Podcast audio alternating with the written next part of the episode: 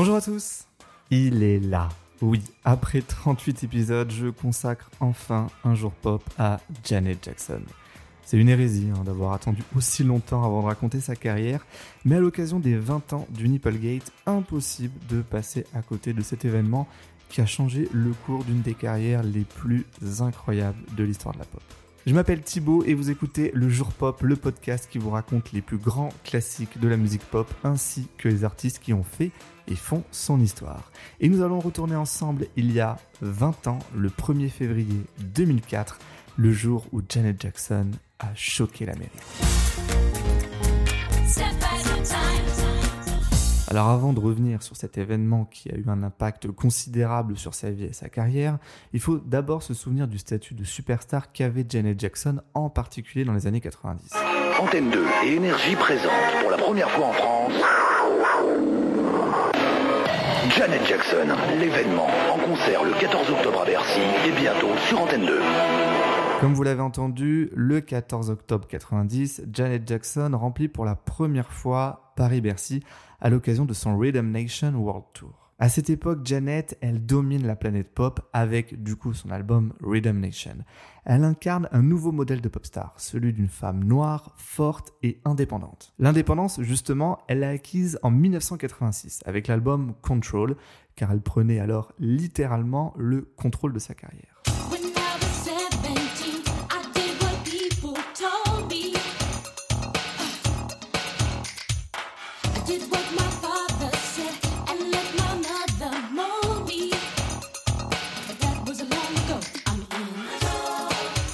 Je viens de vous diffuser un extrait de la chanson Control dans laquelle elle chante Quand j'avais 17 ans, je faisais ce qu'on me disait, je faisais ce que mon père voulait et je laissais ma mère me modeler, mais ça, c'était il y a longtemps. La réputation de Joe Jackson, le patriarche de la famille Jackson, n'est plus à faire. Celle d'un homme prêt à sacrifier ses enfants sur l'autel du succès. Et après avoir managé les Jackson 5 durant les années 70, en 1982, il jette son dévolu sur la petite dernière de ses neuf enfants, Mais Janet, elle n'a pas attendu d'avoir 16 ans pour découvrir l'industrie de l'entertainment. Durant son enfance, elle a tourné dans divers sitcoms, mais lorsque la puberté est arrivée, les producteurs de la série Good Times, en l'occurrence, lui demandent de cacher sa poitrine naissante. Une anecdote qu'elle a racontée dans sa biographie sortie en 2011 qui est assez ironique quand on sait que 25 ans plus tard, c'est cette même poitrine qui sera de nouveau problématique. Bref, après deux albums assez anecdotiques supervisés par son père, Janet se sépare professionnellement de lui pour prendre son envol artistique. Et c'est un succès. L'album Control se classe en tête des ventes aux États-Unis à l'été 86, où il s'écoule à plus de 5 millions d'exemplaires. Janet se tourne vers des sonorités plus modernes et c'est aussi l'occasion pour elle d'annoncer la couleur. Elle a aujourd'hui 20 ans, elle n'est plus une enfant, c'est une femme qui assume aussi sa sexualité. C'est Janet pour les intimes, et Miss Jackson if you're nasty. No, my first name ain't baby, it's Janet. Miss Jackson if you're nasty. Pendant dix ans, Janet va enchaîner des albums tous plus excellents les uns que les autres. Control, Rhythm Nation, Janet et évidemment The Velvet Rope. Elle écoule près de 50 millions d'albums, mais réussit surtout l'exploit de se faire un prénom et une carrière indépendante en parallèle de celle de son frère Michael, qui durant les années 90 n'est pas au meilleur de sa forme, devant faire face à de nombreuses rumeurs et accusations de pédophilie.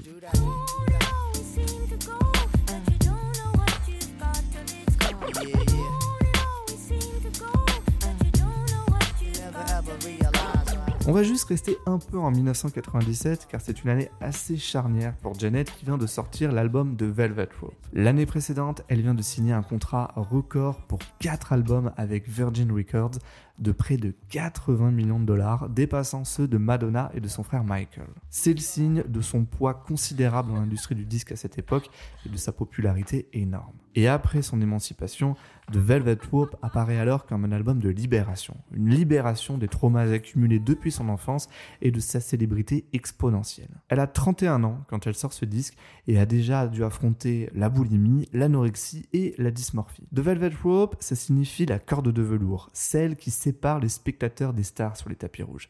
Et avec cet album, Janet, elle décide assez euh, littéralement de lever cette corde afin que le public se connecte plus facilement à ses émotions à ses expériences et à qui elle est réellement. Elle vient de dépasser la trentaine et est également totalement consciente qu'elle est aussi un objet de désir, car elle s'est servie de son corps et de ses chansons pour parler de sexualité sans tabou et également de plaisir féminin. C'était d'ailleurs un des thèmes principaux de son album Janet en 1993.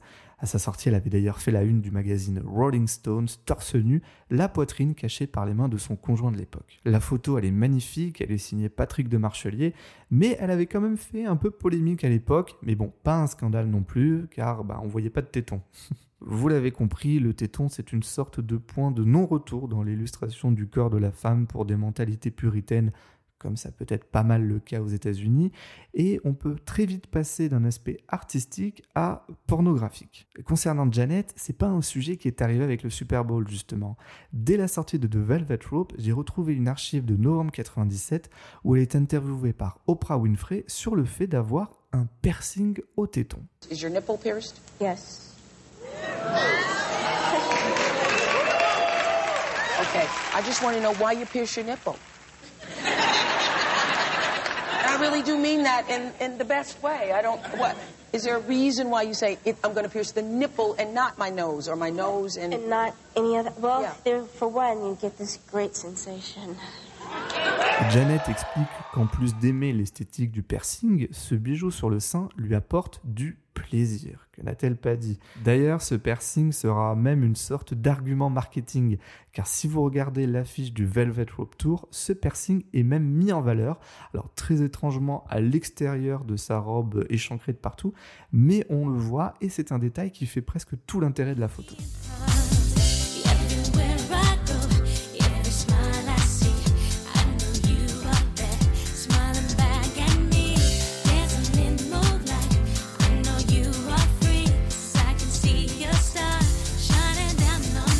Velvet Rope Tour, je m'arrête vite fait dessus car c'est vraiment Janet à l'apogée de son succès.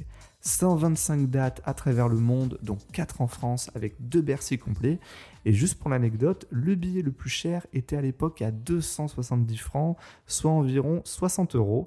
Ça pique un peu quand on connaît les prix d'aujourd'hui. Et cette tournée, c'est aussi l'arrivée dans la vie de Janet de notre principal protagoniste, Justin Timberlake. Car pour assurer la première partie des dates nord-américaines de la tournée, Janet fait appel au groupe NSYNC, celui de Justin Timberlake. Les deux artistes se lient alors d'amitié et lorsque Justin euh, sort son premier album solo en 2002 intitulé Justified, Janet lui offre un duo sur le titre Take Me Now. You know, I had a blast in the studio. She's a beautiful person. She exudes sexual energy. So that's why I saw it fit for her to sing the chorus of this song. Great friend. I'll always be friends with her.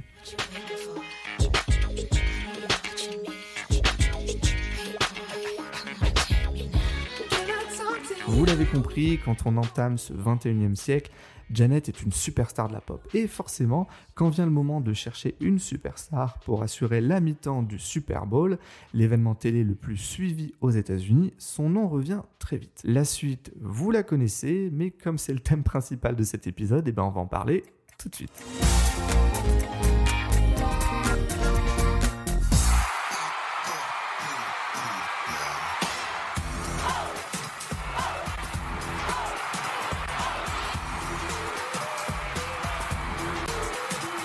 Dimanche 1er février 2004, depuis le Ralliant Stadium de Houston, Texas, Janet Jackson ouvre la mi-temps du 38e Super Bowl devant près de 90 millions de téléspectateurs. Le show, il est produit par MTV, filiale de Viacom, le groupe qui possède également la chaîne CBS qui diffuse cette année le Super Bowl. Et faire appel à MTV, c'est aussi moderniser une mi-temps un peu ronflante. La chaîne musicale avait déjà produit le show de 2001 avec Aerosmith, NSYNC et Britney Spears. Et 2004, c'est une année électorale aux États-Unis. Et cette mi-temps orchestrée par MTV, c'est aussi l'occasion de toucher la jeunesse en les incitant à aller voter. Mais la NFL a tout de même quelques retenues. Car oui, au début des années 2000, MTV s'est davantage tourné vers le buzz et le scandale. Et quelques mois avant le Super Bowl, c'est sur son antenne que Madonna et Britney Spears se sont bien galochés. Du coup, la NFL est évidemment très regardante sur le choix de la tête d'affiche. Janet est une star populaire, peu clivante finalement, qui plaît autant aux républicains qu'aux démocrates, et c'est celle qui inquiète même le moins, parce que dans la line-up que a proposé MTV, on retrouve P. Diddy, Nelly et Kid Rock qui complètent le show.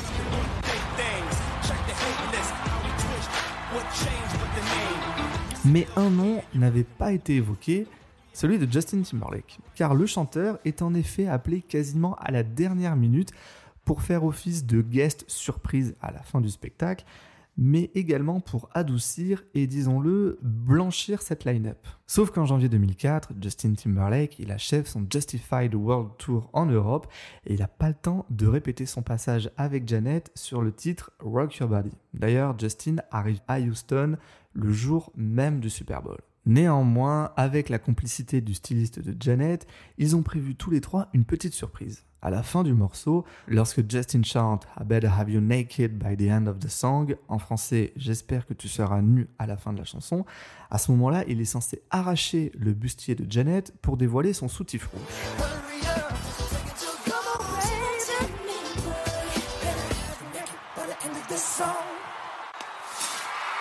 Sauf qu'il ne répète jamais ce mouvement. Et qu'en live, Justin tire sur le bustier un peu trop fort et le soutif lui reste dans la main, dévoilant le sein de Janet. La scène dure moins d'une seconde, à la toute toute fin d'un show parfaitement mené par Janet. Et pourtant, cette seconde, cette image de Janet stupéfaite de voir son sein exposé devant des millions de personnes, va avoir un écho international et des conséquences désastreuses sur sa carrière. Et ça, on va en parler tout de suite. My decision to uh, change the Super Bowl performance was actually made after the final rehearsal. MTV, CBS, the NFL had no knowledge of this whatsoever, and unfortunately, the whole thing went wrong in the end. I am really sorry Le lendemain de l'incident, Janet fait des excuses publiques, face caméra, avant tout pour dédouaner la NFL, CBS et MTV et pour endosser toute la responsabilité. Une vidéo qui a tout de même été demandée par CBS. L'impact de la séquence est considérable. Plus de 500 000 plaintes sont formalisées à l'encontre de CBS et évidemment, des milliers de requêtes sont effectuées sur Internet pour revoir ces images. Pour l'anecdote, ça donnera l'idée à des ingénieurs informaticiens de la Silicon Valley de créer une plateforme en ligne de partage de vidéos. C'est ainsi que l'année suivante naîtra YouTube. Et il se trouve que la semaine suivant le Super Bowl, CBS diffuse également les Grammy Awards. Janet devait y assister mais se retrouve désinvitée. Et Justin, me direz-vous dans tout ça? Eh bien lui, il reçoit tout de même son invitation pour les Grammy Awards et il remporte même deux prix ce soir-là, dont celui de la meilleure chanson pop masculine pour Cry Me a River. Rappelez-vous, cette chanson qui accusait Britney d'adultère. Janet se retrouve accablée, moquée. Le terme Nipplegate, jeu de mots entre téton, nipple, et le scandale du Watergate lui colle à la peau.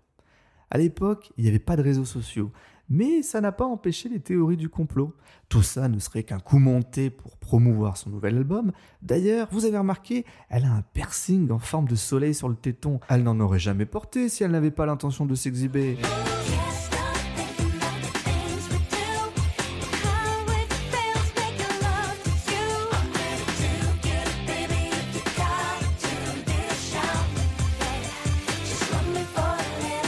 Alors si c'était un coup de pub, c'était pas très bien joué. Son single Just a Little While sera un flop, témoignant d'un boycott des radios et des télés à l'encontre de Janet. Et l'album d'Amita Joe, s'il dépasse tout de même le million d'exemplaires, sera son premier à ne pas se classer à la première place aux États-Unis. Janet est clouée au pilori et l'affaire prend même les proportions d'un 11 septembre culturel chez l'oncle Sam. Les grands événements sont désormais diffusés en décalé pour corriger le montage en cas de problème. Et concernant le Super Bowl, il faudra attendre 8 ans et Madonna en 2012 avant qu'une femme ne soit à nouveau la tête d'affiche. La NFL privilégiant alors des hommes comme Paul McCartney, les Rolling Stones, Prince ou Bruce Springsteen. Bruce Springsteen, j'arrive jamais à le dire. Et en 2018, ce fut Justin Timberlake qui fut choisi pour assurer la mi-temps du Super Bowl, témoignant de 14 années d'un succès quasi ininterrompu, aussi bien dans la musique que dans le cinéma. Honestly, this whole thing was blown way out of proportion. And uh, of course, it was an accident that should not have happened, but Everyone is looking for someone to blame, and that's got to stop. Justin and I are very good friends, and we will always be very good friends. We spoke just a few days ago, and he and I have moved on, and, and it's time for everyone else to do the same. Mais entre-temps, le vent a tourné, l'époque a changé, le mouvement MeToo est apparu, et la différence de traitement médiatique entre Justin et Janet a aussi fait écho à celui entre Britney et Justin Timberlake. Et là, je vous invite à écouter le jour pop que j'ai consacré au livre de Britney en octobre dernier. Mais Janet, comme vous l'avez entendu, a déclaré ne pas avoir de ressentiment vis-à-vis de Timberlake, ce dernier s'étant excusé en 2021 sur ses réseaux sociaux du comportement qu'il avait pu avoir à l'encontre de Britney et de Janet. Mais le mal a été fait et 20 ans après le Super Bowl, la carrière de Janet n'a jamais atteint les sommets qu'elle avait connus avant. Même s'il y a eu de jolies réussites dans sa discographie, je pense notamment à l'album Unbreakable, Incassable, son dernier en date paru en 2016.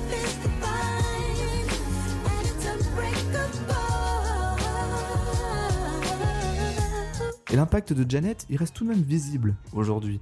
Difficile de concevoir que des artistes comme Nicki Minaj, Cardi B, Megan Thee Stallion ou même Beyoncé puissent assumer aussi librement leur sexualité si une femme noire n'avait pas ouvert la voie. Janet en l'occurrence. Et Beyoncé lui a d'ailleurs rendu hommage dans son remix de la chanson Break My Soul. Hill, Roberta Flack, Tony, Janet, Tierra Whack, Missy, Diana, Grace Jones, Aretha, Anita, Grace Jones, Helen. Preuve s'il en est que si médiatiquement elle est moins présente depuis deux décennies, en particulier auprès de la jeune génération et en particulier en Europe, elle reste une des figures majeures de la pop des 40 dernières années et a largement contribué à ouvrir les portes pour les femmes de cette industrie.